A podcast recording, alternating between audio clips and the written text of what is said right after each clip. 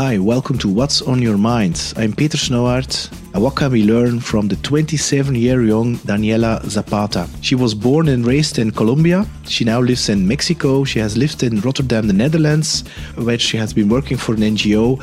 And she also has lived in Kuala Lumpur in Malaysia for Mindvalley, where she's still a VP of Business Development. It's an amazing woman. I can assure you that. Now she is also having uh, or organized a foundation. It's called Beyond Education, where she's helping children who are living in poverty in Colombia. Daniela has also taught children as a volunteer in Africa, so children who are living in poverty.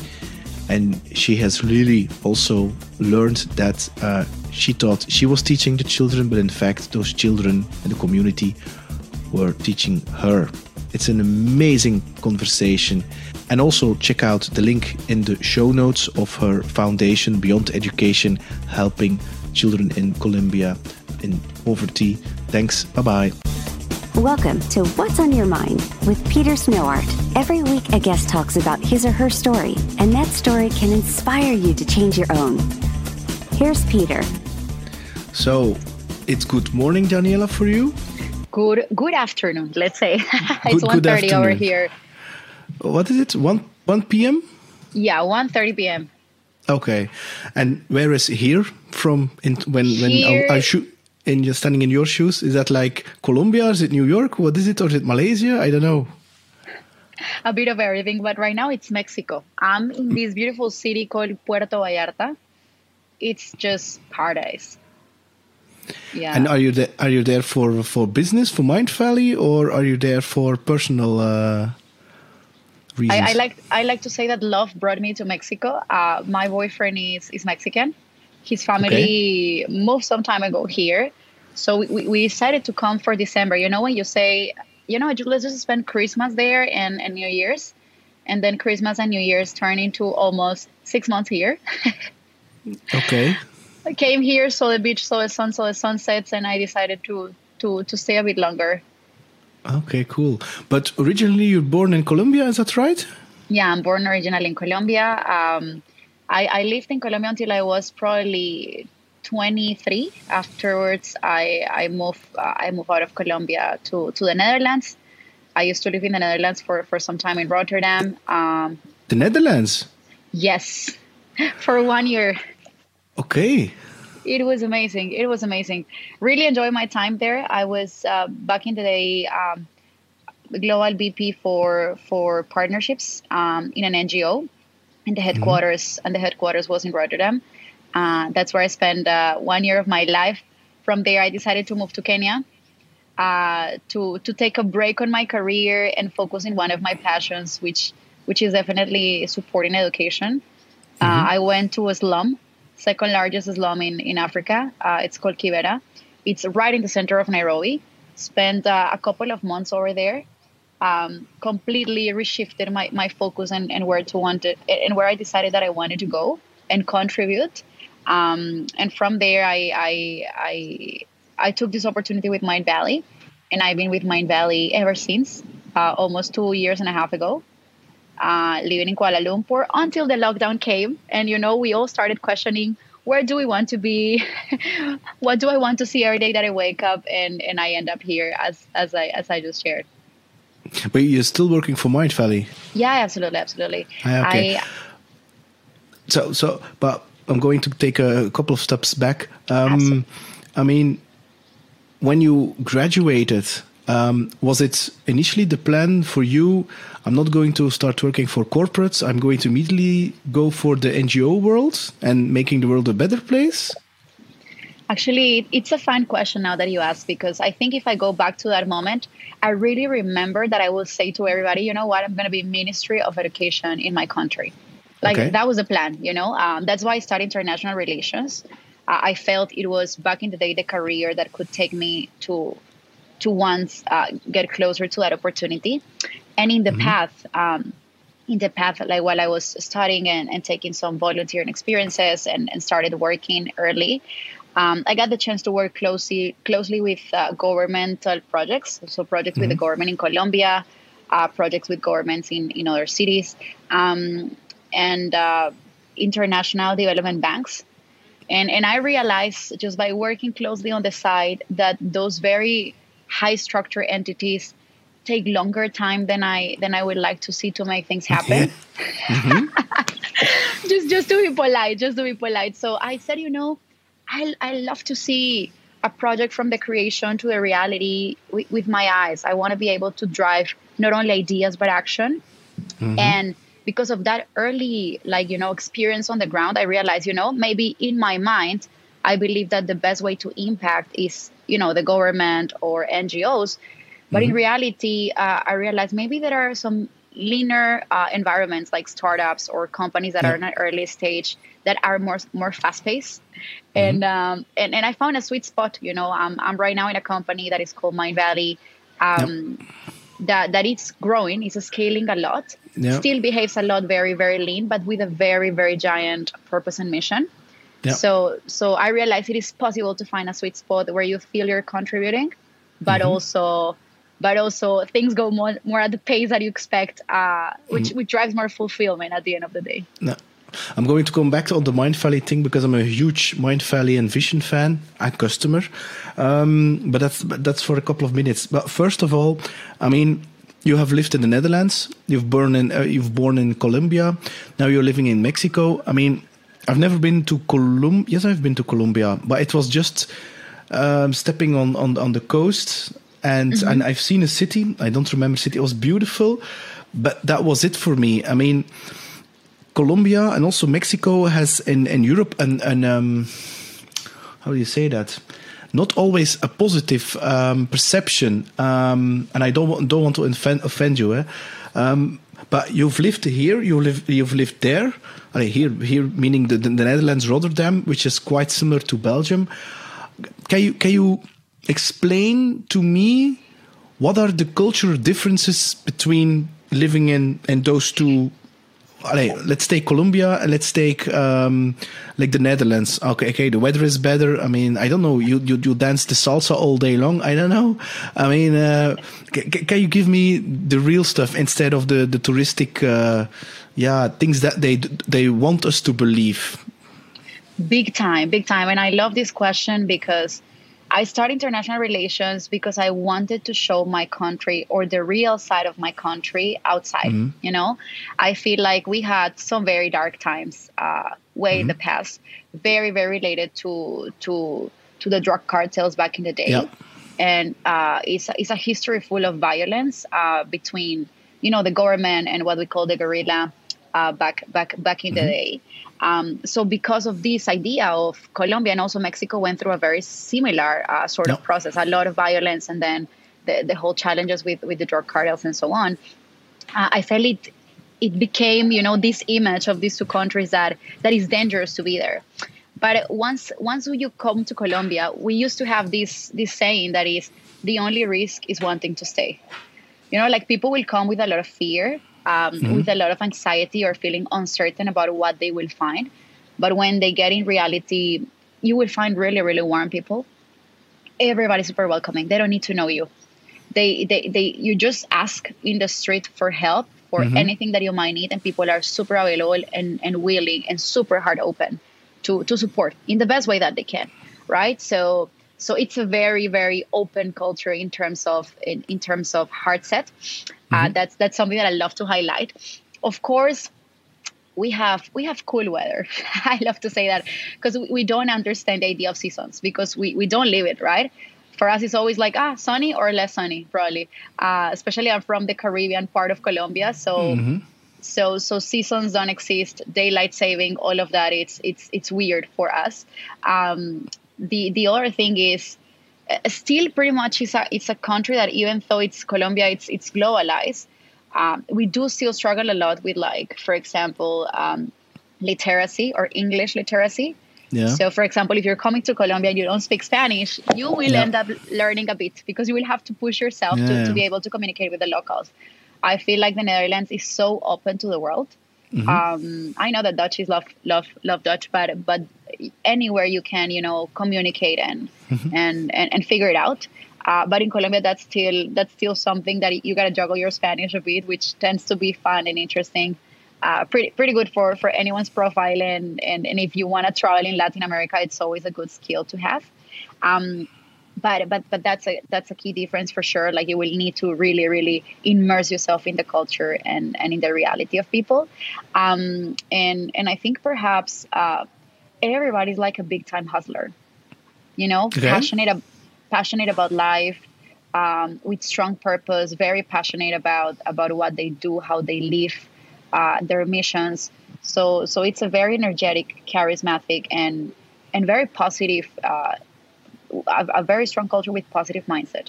Despite the challenges that both in Mexico and Colombia we have gone through historically, we, we just look forward and, and, and we, we try to think what is the best possible thing that can that can come out after after hardships, um, which which I know Europeans tend to be a bit more rational and, and grounded and you know uh, so so so we are big time supporter and and and uplifting people for for anybody who's who's around us. Do you, do you did you live very far from um, the city called uh, I don't know if it's the right pronunciation Medellin? Yes, I mean because it's just, because, because you, you I, I saw. I, no, but I saw recently on YouTube uh, a couple of vloggers, and they a lot of people said you cannot go there. It's one of the the most dangerous cities in the world and they showed around with the camera and they they were really it's it's it's not true. There were a couple of them and it looks so nice and and it it, it looks so attractive that i'm like i'm going to catch the next flight. I'm going to go there. So so i just it's just curiosity. Because yeah. I i, I forgot the, the, the town where i've went to colombia. It was near the coast. Cartagena probably Cartagena, yes, and it was yeah, beautiful. It was beautiful, but at the same time, they said, "Yeah, you have to warn here. Sometimes there are um, parts of the city that uh, when they when there's a kind of a strike or they in fight with with the government, then they're going to burn down um, cars and things like that." So I'm I'm like, is that true? Is that not true? Because I didn't feel anything because that conditioning that the media has yeah given me about yeah parts of Colombia, it's it's it's it's dangerous I didn't felt that to be honest. You know what? I think it's an evolution, and the beautiful thing about reality is the sense of the sense of progress and evolution that can come. Just picking mm-hmm. up on the example of Medellin that you mentioned, um, Medellin went in, t- in 10 years from being mm-hmm. one of the most violent and dangerous cities in the whole world to be the most innovative city because mm-hmm. of the amount of investment in innovation, in entrepreneurship, uh, in sustainability, in sustainable practices as well. So, so right now, Medellin, that's the real pronunciation. Everybody's like, ah, Medellin, but like uh, in, in in Colombian Spanish, we call it Medellin. So, so, so yeah, you see, like in ten years, everything shifted for for them. Um, the government, the citizens have been doing an amazing uh, job. Like also the the private companies and the private sector to lift up the, the, the city. And if, if, you're Colombian, you identify people in Medellin and, and Medellin as a city, as a city that where, where entrepreneurship, technology, um, bilingualism are flourishing, you know? So so it is a great story of seeing that it's possible to evolve, that it's possible to progress with with with a good collaboration between the citizens, the government, the private uh, sector. Um, so so it's it's a must do in your bucket list. Okay. I, I, just came from I just came from there a couple of a couple of weeks ago. I, I managed to spend some two good weeks there, and it's just genius. It's super green the city. So so definitely definitely super high on the rank for recommendations for for foreigners that want to visit Colombia. Cool, cool. Now, um, I you're together with your boyfriend. I mean, assuming within 10 years, maybe you will have children because you're quite passionate about children? Probably. I mean, uh. I don't know. yeah, but, but my question and my question is, in which country do you want to live when you have children? Do you would do do you would do you want to go uh, back home? I know I don't know close to your parents or something, and then um, have your children there so they can also be raised by your by your parents I mean, or, yeah. is it more in Mexico or in the Netherlands or in Malaysia, Kuala Lumpur? So, so I don't know how you see it, but something that my boyfriend and I were really, um, mm. really questioning. You know, I, we I love to question things that we we take for granted, or we think that mm. things have to be in a certain way. You know, I think my generation and the and the generations before were were raised believing that you need to pick one place. You know, and kind of like. Mm-hmm get your roots there and, and root there that's the idea that I was born, you know, like, oh, my parents will move to a city and we will do everything there, you know, until they, they grow old and, and that's it. But my boyfriend and I we were wondering, you know, it doesn't have to be like that, you know, you, I mean, I think right now, especially with like the world going fully, fully remote in so many layers, um, we were thinking, okay, you know, we can be 50% of the time in this location and 50% of the time in the other location. So you don't need to just like go with one. For example, um, as I told you, I lived two years in two years and a half in Malaysia, and I find Southeast Asia wonderful, very diverse, very interesting. Uh, but I wouldn't like to live there maybe a whole the whole year. But perhaps, uh, what about living 40% of the time there and 60% in Latin America? Um, okay. Uh, I don't have children. I don't know if you do, but I know that people say, yeah, you know, when you get children, it gets harder. But but I think also if there's certain stability, but then also some variation, uh, that that might help to to open the mindset? It's uh, I, I, have a child of uh, a boy uh, of four years in August, and um, my intention is to travel a lot with him so he can see the world. Um, of course, I don't want I, I don't want to bring him in places which can be dangerous or risky. At, that's that's another thing. But children are very adaptable. The at the same time they need structure, so you have to I and the most important thing is love. When they're surrounded with love, with people who love them for who they are, I think they can go anywhere. So if they're, I don't know, sometimes in Mexico or in, in Colombia or it, it doesn't matter. So uh, so they're very adaptable. So I, of course, there is the practical thing. Eh? When they're baby, yeah, you have to travel very long. Uh, yeah, it can be. Uh, yeah, I wouldn't say it is more difficult. It's not more difficult. They're going to sleep a lot, so I think it's doable. I've already traveled with him when he was a couple of months um, to Ibiza, to Spain. So um, yeah, I don't see a problem there. So yeah, uh, right. yeah. Now um, you've also then. Um, I've, by the way, I've also studied international relations. The the you've then taught and you've become a teacher um, in your sabbatical in the, the, the, the biggest slums in, in, in Kenya, was it, uh, I believe, eh? or Nairobi? Eh? Yeah, in Nairobi. Yeah. Why there? Why, why? Why? Where did you get that idea? You woke up after a meditation and you said, "I'm going to go to Nairobi and become an, uh, an uh, a teacher." Oh, you're gonna love with this because it was not exactly meditation, but I just felt it was a sign. Um, long story short, um, I was thinking, what is it that I want to do next when I finish my experience when when I was in the Netherlands, and um, I was I was in a conference. Um, it's it's a leadership development conference, and I was supporting uh, one of the speakers uh, during okay. the session. And the speaker was very nervous. I remember that the speaker was super nervous. I think it was the first time she was speaking to such a big audience.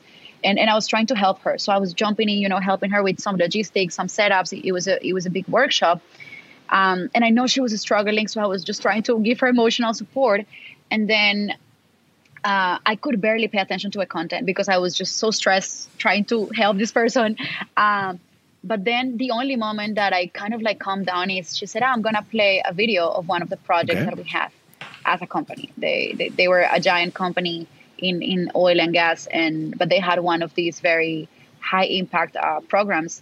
And when she started the video, it was a program uh, in Kenya and uh, it was just a story of a girl who was from the community, received certain support from the crop program. She developed herself, uh, overachieved stuff that she would never think it's possible if she would have stayed mm-hmm. in the community. But then she decided to come back and help. And I kid you not, Peter, I just broke into tears out of the blue. Out of the blue, I just felt this huge sensation that there was a calling for me there. And I cannot explain this rationally because imagine the face of my parents when I told them, I'm going to take some time off, I'm not going to work, I'm just going to travel with my savings, and I'm going to Kenya alone as a woman. Um, which still in 21st century, that's a big problem, no? so they were they were shocked, scared, and your, your parents, your parents. They have always trusted. Yeah, my parents. My parents. I'm an only child, so they will forever think that you know they, they need to take care of me. Um, so so back in back in the day, um, they were confused, but they have always supported a lot my decision making. Um, I didn't have rational information to tell them this is why I need to be there. You know, it's not like I just felt it. Uh, I just felt it, and I followed that. I followed that that message, Um, and when I arrived there, everything made sense. Um, I think I've never, I've never experienced such mm-hmm. bliss with so little. You know, like how we think that we need. Society has has sold this idea that in order to feel better or to feel more, you need to accumulate, or you need to own more, or you need to be more, or it's about the title, or it's about you know like so many things that at the end of the day, while I was there with just kids, no title, um, no expectation, just fully open hearted to to give what is it that I knew and and with the humbleness to understand that I was the one who who went mm-hmm. there to mm-hmm. learn. I thought I went there to teach and maybe I did and and and I know the kids were very happy with some of the programs we created especially on leadership. We call it leadership camp. They love the class. I even taught them Spanish. I hope it's useful one day for them. Um, but but it was a very humbling lesson and and it just redirect me on my purpose um, I still work uh, with corporates and, and, and that's what I do. But, but on a, on a soul level, that's what drove me to, to start my foundation yeah. in Colombia. Because even though I'm not physically present there, I felt like I could be like that Kenyan girl that uses what she what the, the power the tools the, the mindset that she got outside of the community to bring it back to the community so that is one of those decisions that you have no idea the meaning and the impact they will have in your life, but forever change everything. Wow. That and how young are you? Right now no, or back no, then? No. right now, right now, I just turned 27. It's amazing. I mean, yeah. When you when you send me a message via LinkedIn, I was I was blown away with your passion and, and that purpose driven. I was I even envy you because you do what I want to do. And um, although I have the same mission and also I had at the same conclusion. I mean, for the years I've collect, accumulated stuff, titles, money, and it's all fine, but it doesn't fulfill you. I mean, it it it doesn't give you that everlasting fire. And if once you discover your your purpose, and that especially when you can light somebody else his heart with your talents, your gift, your knowledge, your whatever, your passion. I mean, and you can give really back I mean, that's the real that's the real diamond. And it yeah, and, and it's like you said, eh, then you then you can really become very humble and then you yeah, how do you say that? You you become there, there is no there is no I wouldn't say there is no ego anymore, but you you are very grateful that you can do that and that you can give that uh, thing inside of you to the other person. So uh, yeah, it's it's amazing. And at the same time, I also think, I mean, uh, your parents were were quite. Um, um, yeah, afraid that something would happen to you. But I also think when you're working towards that purpose, that there is some kind of everything is combining, is setting together. That universe is working with you in some kind of synchronicity, and there is no danger it, it's it's it's going to take care of you. Maybe it's that sounds a little silly, but I think yeah, it, it, it it's it's going to propel you and it's going to attract you where you need to be. No, and that's crazy because you know, um, I used to tell my parents, I feel so safe in mm-hmm. the community. You know, like Nairobi, Nairobi, Nairobi is giant, but every time I will go to a community, I even feel safer in the community than maybe in somewhere else alone because um, in Kenya, uh, I think this is this is in East Africa in general. When, when they see white people, I mean, I don't consider myself white. Uh, maybe I'm a bit uh, lighter, but but but they they they all think it's like whenever they see white people, they call okay. it muzungus. So so in the community, when they see a muzungu, most of the time they know that the muzungu is there to help, okay. right? Like it, it will be weird that a person flies all the way there just to harm, right? So so when they see someone that looks like us or that looks different from what they are used to they become very supportive. And the kids will hold my hands and they will take me to my bus and bring me back to school. Uh, parents people people just want to shake hands with you. They just want to say hello to you. They just want to exchange some word, words um, practice their english or try to ask where are you from? So so honestly it's exactly what you said i mean of course we, we always need to be careful either in new york uh, in mexico mm-hmm. or in indonesia uh, but but it's exactly what you said i feel the community was really really protecting me and, and, and all of the volunteer teachers um, because they know that we were just there to to do our best and to put our little you know piece of the of the of the Lego to, yeah. to build something bigger and for them. After that experience, then you joined Mindvalley. I joined Mindvalley. Um, with with an incredible opportunity, the opportunity that be, uh, to build uh, the mm-hmm. business to business uh, department of Mindvalley mm-hmm. from the ground up.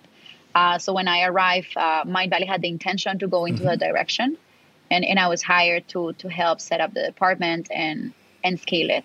So it has been a wonderful journey. I know you're very passionate about personal growth, um, and um, and it excites me to be able to bring more of these to more leaders and to mm-hmm. more companies. I, I love to see companies caring about mm-hmm. their employees growing, not only no, no. functionally or with their hard skills, but growing in their mindset, growing in their habits, and their beliefs, and and supporting them to be uh, better. You know, in terms of well-being. Right now with the pandemic, it's mental health. It's it's a very important topic, and what we're able to do through through what I do in Mindvalley is to bring that awareness and and and to create those programs inside if companies. I, if, I, if I'm correct, so, the, the, the purpose of mission uh, of Mindvalley, it's something that Vishen explains. I think a couple of months ago, uh, already I think six months ago, is that his big vision of Mindvalley is to replace the degrees that you will have, like like a, like a Harvard, that that you have the real skills and uh, all the things that you need to become, I wouldn't say successful in life, but to really live life to the fullest. And also the fact what I also admire from from Vishen and his team is that he was able to build a hundred million uh, US dollar company without any VC and any external uh, founder. Yeah. And this is something very ex- extraordinary because you really can combine a bigger purpose driven company and at the same time, yeah, have a, have a, have, an, uh, have a healthy uh, financial situation for your company which a lot of people think the, these are opposite, but it isn't. And I, I really admire that about uh, Vishen and, and, and his team and then Mindvalley and it, and it uh, in its total. Yeah, I think Vishen has proved it's possible to do that. I think for for what I love is that this this is a story of inspiration for mm-hmm. so many entrepreneurs out there that are wondering should I should I stay you know like as as the main owner or should we get some other uh, funding I think there's no wrong or right. It's it's it's what resonates with the values of each founder. Uh, but it's it's a great path to see that it's possible, you know, and, and I think that inspires others to to, to follow that path if, if, if that's what is best for their businesses. Um, and and and yeah, like the idea of replacing traditional education, it's it's a very interesting concept because um, what what I what I love is how can we make more accessible to others education of the quality of like a Harvard degree or a mm-hmm. Stanford degree or an Ivy mm-hmm. League degree. You know, I think one of the greatest things about these sort of uh, universities is to be able to create like a super mm-hmm. valuable mm-hmm. network, which you can also find in, in Mindvalley, Very like-minded people like you and me that are looking uh, to to self-evolve, mm-hmm. to, to be better, to contribute more, to stay at mm-hmm. the top of their game and, and do and do better for others. Um, so you will find a very similar network inside Mindvalley um, in our members you will be able to find also super premium teachers um, that that can that can educate you, your yeah. team, or your family, or or or, or your colleagues, uh, while at the same time it's way way way much more affordable and more yeah. holistic. Um, what I love to explain is that we provide the, the most holistic curriculum for uh, human yeah. human development. Right? It's, it's not only about you being great as a businessman, but how can you be a great parent? How can you be at the top of your of, of your health and, and your well being? uh, at the same time, right? It's, it's not impossible uh, if, if, if we get the right mentors and the right inspiration. So so that's that's empowering and, and, and that's exciting to see that that you resonate a lot with, with now, that message I mean, too. I'm also a, a, sales director of an, um, a marketing tech agency, a company. I mean, bringing personal development is, is a personal passion of mine. Um, and and the mindset is, is also another one which I bring to, to our teams. Um, but people have to be open for that. I mean, I can imagine when you are knocking on somebody's door, B2B to a company, and you're talking, I assume, with a VP HR, I assume that you start there, or, or a CEO. Yeah, yeah. Uh, um, I mean, that they, at least I'm talking here about Europe, and I don't want to generalize, but personal development still has that. Mm, in in a, in a kind of corporate environment, it's still. I wouldn't say it's not accepted, but it's it's changing, and here and there you see some kind of form of meditation or mindfulness or whatever. But it's still it's still an area where I see with young people, older people. I mean, it doesn't matter.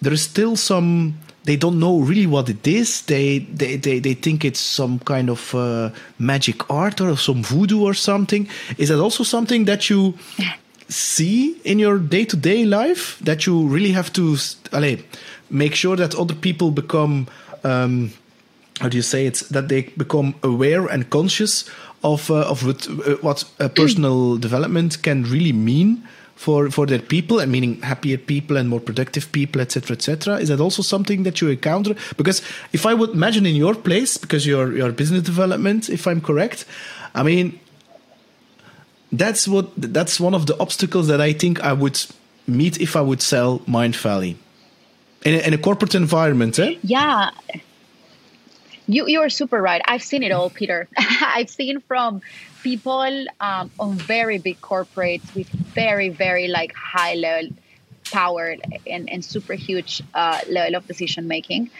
that are like you and me you know that completely understand the, the connection between a person growing personally and and that improving their their the performance at the job but it has been also um, a journey of educating educating the people because uh, in very old and, and traditional or high structured organizations, one of the biggest question is, yeah, Daniela, but I don't understand what personal growth has to do with my employee doing better in their accounting job, you know? Mm-hmm. And at the beginning for me, it's like, what? Like, I just see a connection so obvious, but, but it's not obvious. And as you said, I think uh, older organizations and, and traditional organizations that have always been operating – in a certain way that are used mm-hmm. to sort of traditions that uh, that even sometimes get biased you know because because of their own behaviors and culture and and, and so on it gets very hard to to run the change management to embed a program like this so so that's always present but it has been wonderful to also see leading in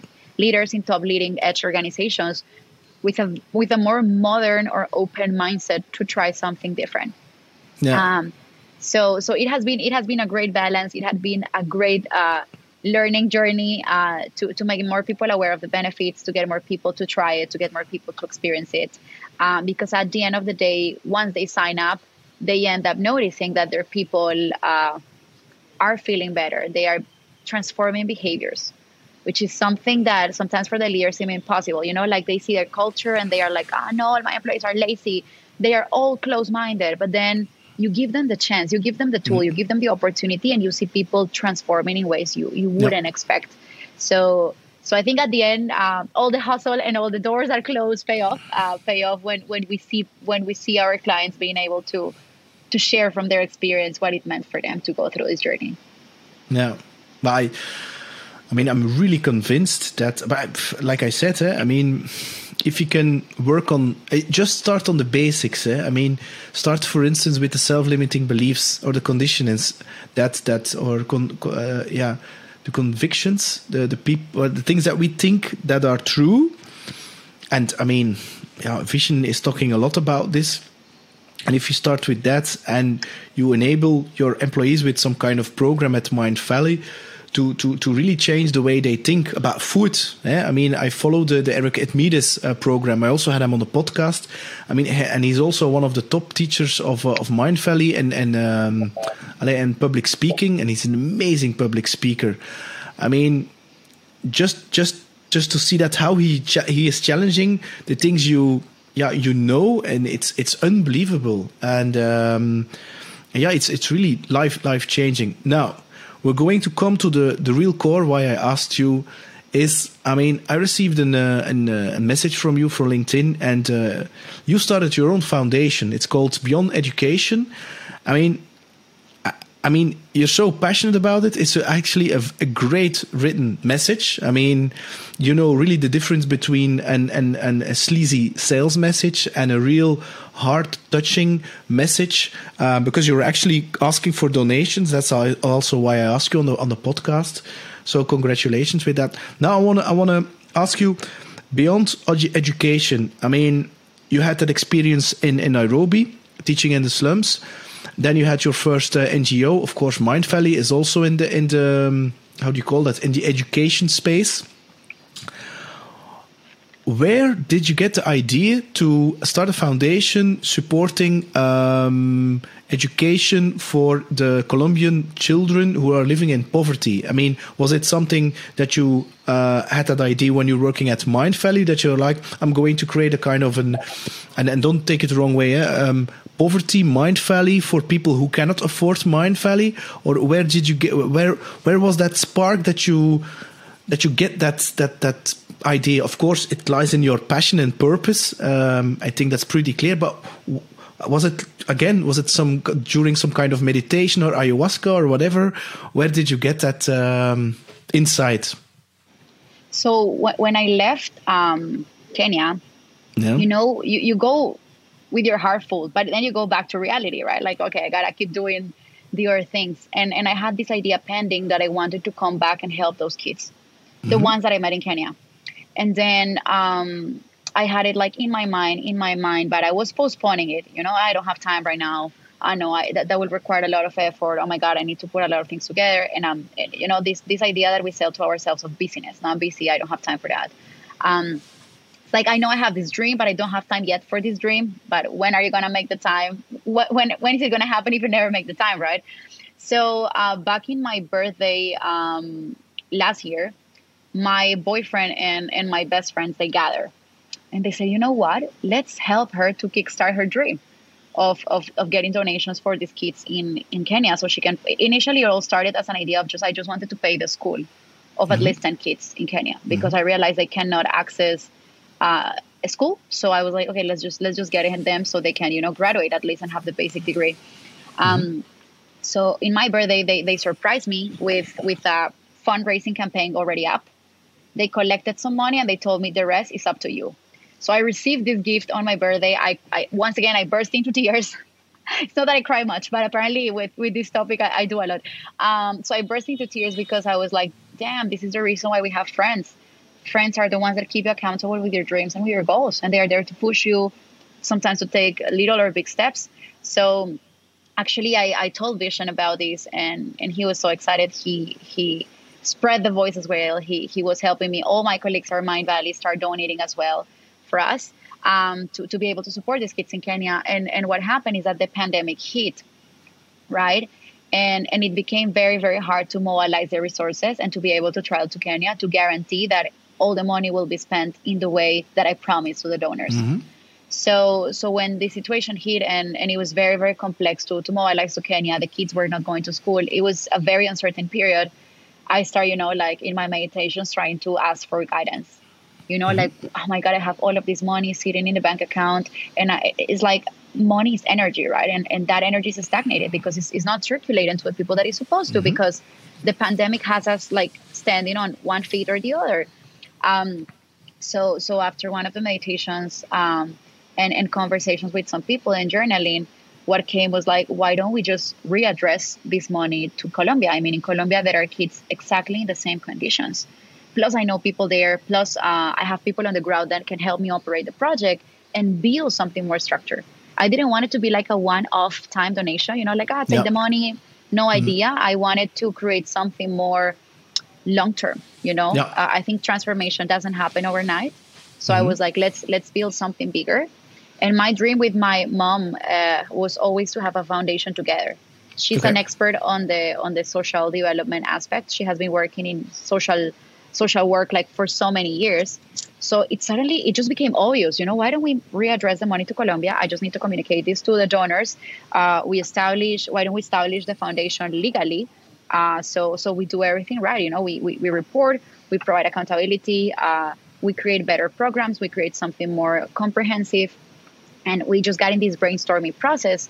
And at the end of the day, what came up is we we, we want to go tr- beyond traditional education right like we understand that education is the first step for a kid to get out of the poverty cycle but it's not the mm-hmm. only step so so our mission became to integrate concepts of education uh, be able to provide the kids the basic education but complement that with a strong program in empowerment and, and, and what empowerment means for us is uh, us being able to help the kid to increase self-esteem uh, and self-awareness as being able to help the kid to improve their communication skills, interpersonal relationships, emotional intelligence, and help the kid to build a compelling life vision and life purpose. Which in these wow. communities, this is something that you never speak about because they don't think they can dream beyond yeah. what they see. So, now, so yes, that's how we started. Yeah. Now, um, the first question that a lot of people have when they are going to donate to a foundation or to an organization is where the hell does my money go and will it go uh, take now the, the, the, the example of um, uh, the school in um, nairobi or kenya I mean, I already. I'm also a musician, so I already played a lot of uh, how you call that concerts for free in order to fund uh, schools in. Uh, I think it was it was somewhere also in Africa, uh-huh. and um, but I, I, I saw then people who were uh, uh, with their bikes there, and they they really built that that school, and I hope that the money went there. Um, I literally gave away my first guitar um, to an organization here in Belgium who um, was some is, is, also CEO of, of a scale up, and he his organization, his foundation, uh, is giving away uh, instruments to uh, people, uh, to children who are living on the streets in, in, in Africa, in order to play and that they stay away from drugs. Okay, now they they assured me that the the instruments would arrive at the right people and not I don't know sold or whatever or get lost. How do you make sure that, that the money like like in Africa, how how do you make sure that the money is really going to go there and not going to stick to somebody's fingers or yeah. come into the wrong hands? The same for Colombia. How do you? I mean, this is. I think this is a a question that a lot of people say are saying about foundation. Like, yeah, yeah, but you don't know where the money is going and and blah blah blah. I mean, what do you answer that, Daniela? Yeah. So so I love that question, Peter, because I think one of one of my core values is is accountability. You mm-hmm. know, like I I've always care about being transparent, about acting with mm-hmm. integrity. I think that's that's more like the right word. Um, I mean, because I've been leading NGOs for for quite some time, and mm-hmm. and and if you're trusted with a budget uh, in a non for profit, you you want to make sure that that you're doing the right thing, right? So so when I had the possibility of sending all of this money to Kenya, I that's exactly what stopped me from doing it. I didn't have a way to guarantee, not to myself, not to anyone, that the money will 100% go to the communities and to the children. Um, so what we did is, uh, that's why I team up with my mom. There's no one I can trust more than my mom. We set up the foundation legally. We have legal representation. We have our accountant. We have the person that takes care of all the taxation and all uh, the legal process of NGOs. So we fully establish it to make sure that we are able to to provide accountability and to and to and to show the integrity and and the impact that we're doing to the donors. So so I, I feel like it's it's it's really hard um, and, and I think I've been there in cases where I don't know if I should trust or donate. Uh, I've, I've, trusted to do the best and, and believe. Um, but I think that's why personal connections are so important. Um, mm-hmm. which we are just wrapping up one of the, the, the biggest crowdfunding campaign that we have launched so far. It's actually wrapping up tomorrow yeah, um, I saw it. You have also you have almost 15k. Uh, almost. I, I almost. saw it. So, so for me, it has been a journey of reaching out to the people that know me, you know, and and and and some of my connections in LinkedIn, like you. Uh, but but when you go and see the results of who are the biggest donors, most of the time these are people that at certain point of my life they have bumped into me. Either they have done business with me, either I've consulted them, either I lead them, either that they let me, either, you know, we had different interactions and they trust my values. Mm-hmm. Um, so I've been able to grow the foundation starting with, um, with people that know me and trust me and that have known my whole life and know uh, what are my intentions. But at the same time, uh, I think letting people know that we are a legal NGO, uh, that we have an accountant, that we have uh, all in place, all the papers, um, and, and and getting to know also the team that is behind um, it's it's what have gave people the, the, certainty, you know, and the trust to to know that we are just uh, doing this uh, for for the same reason, and and we guarantee that 100% of the money goes to the project within the community and the children that are beneficiaries from the program. Yeah. So, I, I, is it so, is it possible so that your that your father or your uncle or something is the legal representative because he has last uh, last name same last name as you? Yeah, yeah, yeah. That's my father. That's my father. So you know, like since I was little, I think probably when I was five, was the first time that my mom took me to a social project. Like Okay. one of my first memories in life is me in a how do you call this? Uh, like it's not like an orphanage, but it's these places that they kind of receive foster kids. Um, and since since I was little, I remember when growing up talking with my parents, we want to have a foundation. We want to have a foundation. But my limiting belief back in the day is like I, I said to myself, who has a foundation? Like Bill and Melinda Gates. I mean, Malala. You know, like I, I was Okay. thinking you either need to be extremely wealthy or you need to be a global advocate with United Nations to to be able to have a foundation. So it was it was a dream that is always in the back of my mind, but that you know when you feel that that's not something that you can aspire because I don't know who told me that, but I, I just guess that I needed to be either a UN ambassador or extremely wealthy person at the level of Bill Gates to be able to start my own foundation. So when things fell into place, we just came back to that dream that we had since since I'm very young, and and and and we put it uh, and we put it together. So, for example, my dad is a legal representative. I take care mainly of strategic partnerships and and fundraising. It's a bit my edge. I feel like my genius is is there. Uh, so so that's that's that's a bit of of what I do. Uh, and my mom is the expert in everything regarding cur- curriculum, social development. I mean, she has worked with the government, with international uh, NGOs as well. So she brings all of that knowledge. Um, and the rest of the team are, are mainly volunteers um, Okay. that are also joining the team with their expertise. You know, some people are experts in branding, some people are volunteering as experts um, in, um, in in marketing or social media content. Some people are volunteering as experts on human resources to help us recruit other volunteers. And we have been growing the team. Uh, a lot of women in the team actually uh, that are very interested, uh, that are in their corporate careers, but also want to contribute back to to to a social project. And they're all they're all from Colombia, or Actually, I have Brazilians, Colombians, and Mexicans as, as volunteers right now. Recently, a girl from South Africa joined the team because I work with her at Mindvalley, and she just fell in love with what we're doing. So, so yeah, I mean, also for for the ones that are looking, that are hearing us and want volunteering opportunities, I don't think that the contribution needs to come in the shape of money all the time. I've received wonderful donations in terms of time, advice, and and volunteering from so many talented people that has helped us, you know, lift up the business model uh, of the foundation, the programs, the the, the strategic planning, um, and the day by day operations. Um, that it has been also wonderful to to get support in in the way that people want to give the support. Wow, wow. Now, um, I think it's similar. Eh? I mean, looking at the, the the children who live in poverty in Colombia and in um, Nairobi, Kenya. I mean, I imagine these children are like six to eight to ten years young. Is that correct? So, so right now, I mean, in Kenya, I work with kids from four years old to around 12, 13.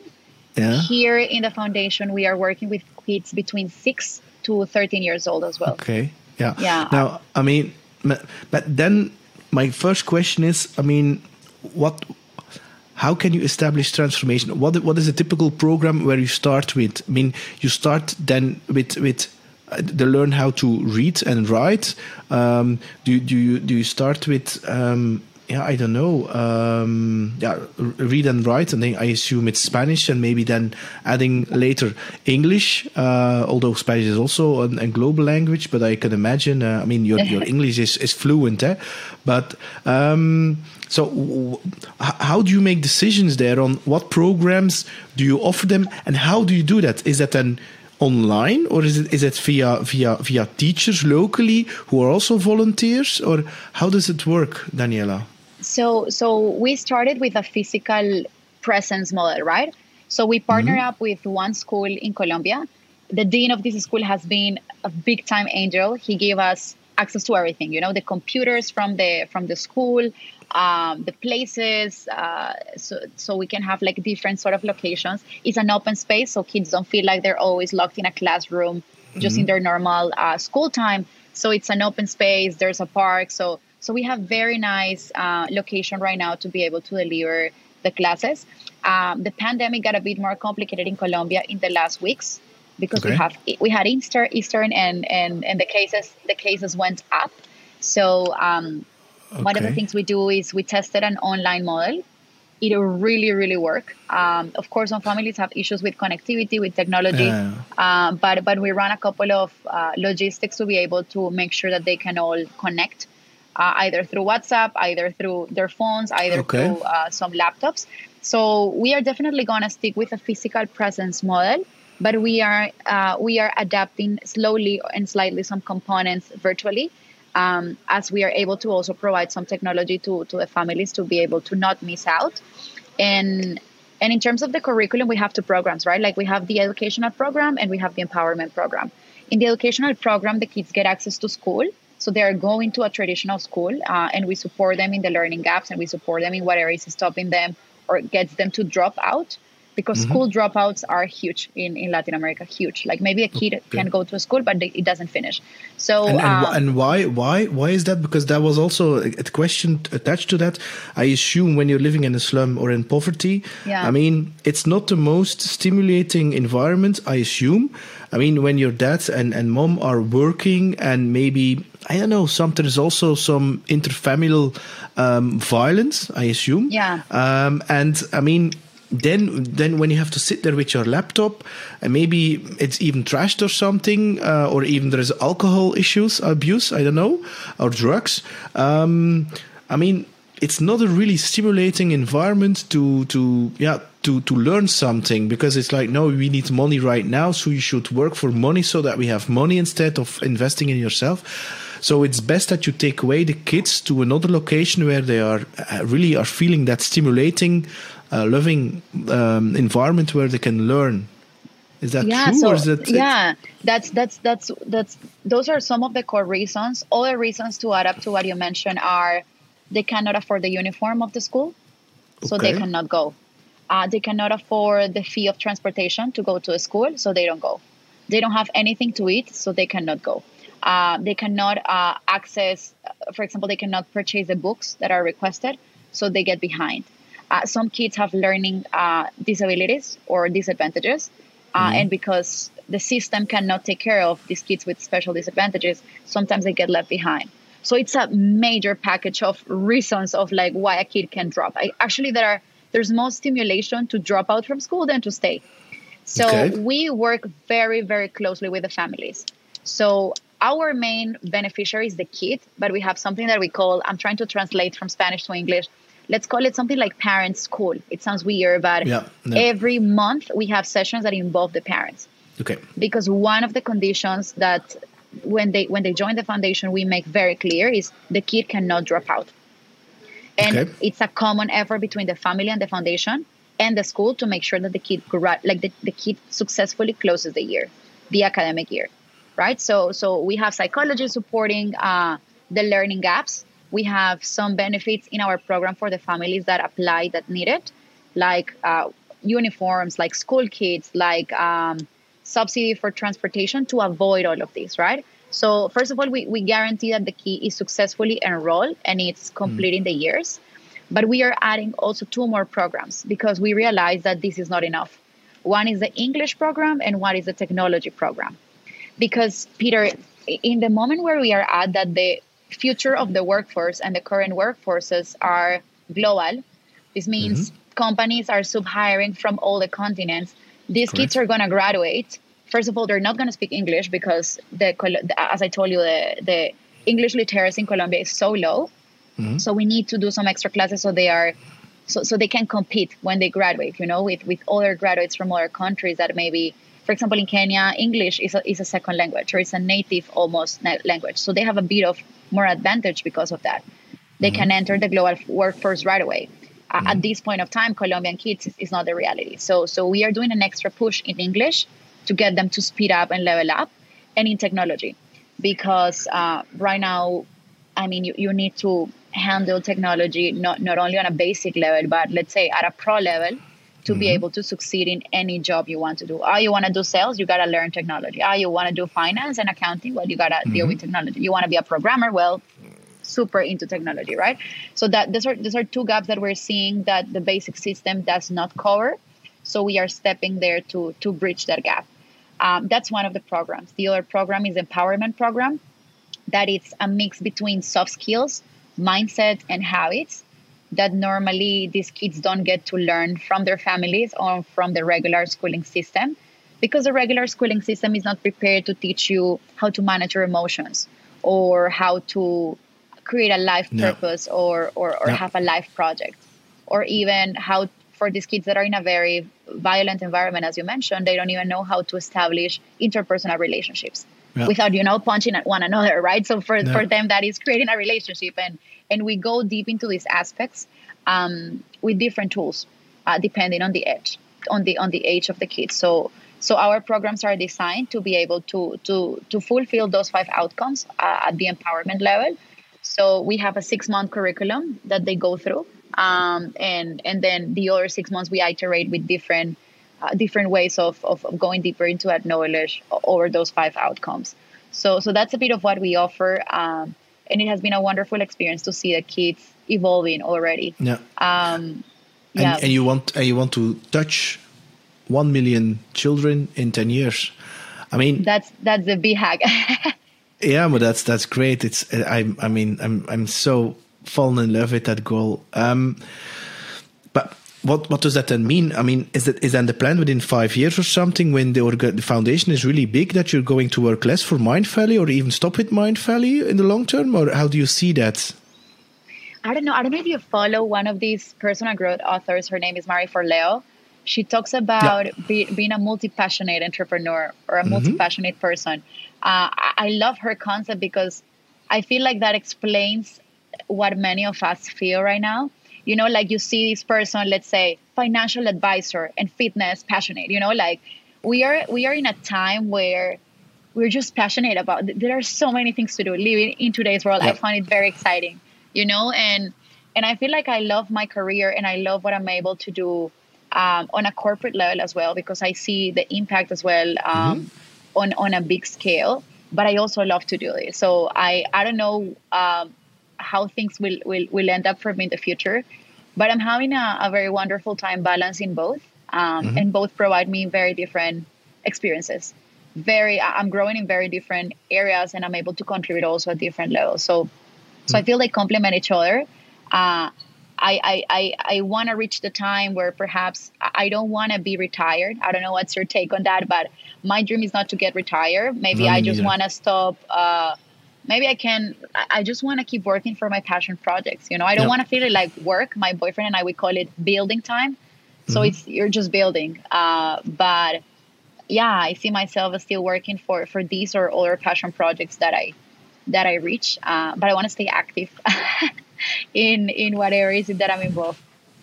Now, if you would go back in time and you would meet the Daniela when she's 17, like 10 years ago, what, what kind of advice would you give her? Well, I think I used to be a perfectionist big time. And I feel that being a perfectionist stopped me from taking action. So I feel that imperfect action will always be 100% more valuable than perfect ideas. You know, mm-hmm. because a, a perfect idea is just that. So so I think the advice to my younger self would be to to focus on progress over perfection mm-hmm. and and to strive to to take baby steps you know because one step one step at a day is 365 steps end of, end Yeah. of the year so so better better to do that than just like closing the year and finding out that nothing happened so so i think i think that would be my advice for for my younger self And in 10 years, who is Daniela Zapata? in 10 years who Daniela Zapata will be wow Peter it's a good one um I hope I hope still a philanthropist. You know, I, I did Okay. one exercise that I highly recommend everybody that is listening uh, to. It's an exercise from Keith Ferrazzi, and he was speaking about what are the identities that you want to embody. And and for me, um, three words came. Uh, I've always been a leader um, since a very early age without the title, just just from from the spirit, let's say. Then with the title uh, and all of that that comes with the perks of, of growing your career. But I said, you know, I want to be a leader. Uh, Why? Why? A, Why? Why? Because of the impact that you want to make? I, I feel that leadership allows allows you. It's a tool for empowerment. Uh, I feel that when you're a leader, it's your role to uplift and empower people. Um, You don't need to have the title to do it, but but I, I associate leadership with a lot of influence Uh, I think power and influence are words that, on a on a society level, sometimes we judge, but we don't need to judge them if they don't come from a place of greed. You know, uh, I think yeah. the idea of create having power uh, or mm. having influence over people, if it's well managed, is beautiful. Um, so the first concept that came to my mind was leader. The second one was relationship builder, and mm-hmm. the third one was philanthropist. So okay. I got very I mean, it, it, could change or evolve as I grow up and, and as I live other things, but but the idea of embodying the identity of a leader, of a philanthropist, and as a relationship builder, I was like, yeah, I feel like this is my edge to to contribute to to whatever I'm I'm up to in wow. ten years. Beautiful, beautiful. Now um, we're going to close down because I feel I could go on, and I want to talk. Uh, I want, and then I'm going to stop the recording, but because I have another uh, couple of questions uh, that I want to talk about. But after this recording, um, the um, the campaign tomorrow ends, but it doesn't yeah. mean you can still donate. I assume. Yeah, yeah, you can you can still donate. It's only that doTERRA will only double the money that we gather until tomorrow.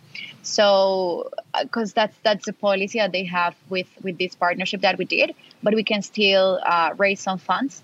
So probably, um, if if you want to include it, I'll just give you another link, which is the the, the link that we have evergreen. Let's say that it's always there. Um, mm-hmm. in case in case people want to contribute. But yeah, tomorrow we close the campaign. It has been a very um, active month for the past months. Uh, um, so so it has been very beautiful to to see the support of people and and, and, and you know knocking doors and and and, and opportunities open some others you know uh, don't open as you expect but but at least um, I feel like when there's a purpose calling you the universe find a way to to help you yeah. To, to yeah. get it done it's, it's not even about you it's just about the purpose happening and and you being a vehicle to to make it work Daniela I'm I I cannot find the exact words, but I feel really grateful that our paths have crossed and that you have taken the time to to to explain who you are, what you're doing, your mission, your purpose, and especially the Beyond um, Education Foundation. Because I think at your age, I think it's unbelievable what you have between brackets achieved without going to, into the ego uh, path. Um, but it's it's it's it's really amazing that you already discovered at your age that giving back and uh, contributing is the real richness in the world. So thank I know. you. Thank you so much, Peter, for your words. It means a lot. Uh, I'm so grateful to have met you, to have this space. It's refreshing. It's empowering to cross paths with people that are like-minded and and that challenge you or that are willing to learn more or or that are just open, you know, to to yeah. ideas. I'm super grateful. Thank you for the space and and yeah, no, and, lovely. And I only can say, please donate to the foundation, the Beyond Beyond Education Foundation. I already did, so uh, so um, have I wish you all the best, and I wish you. I mean, I mean, it it is going to be amazing that to see really how you are changing the world because you are touching and changing these lives of these children. It's amazing. Thank you so much, Peter, and thank you for, so much for everyone that listens us all the way into here. Hey, it's Peter here. Thanks a lot for listening to What's on Your Mind. Looking forward to your opinions and comments. And don't forget to subscribe on bsgrow.com and leave your email address to stay tuned for future episodes. Bye!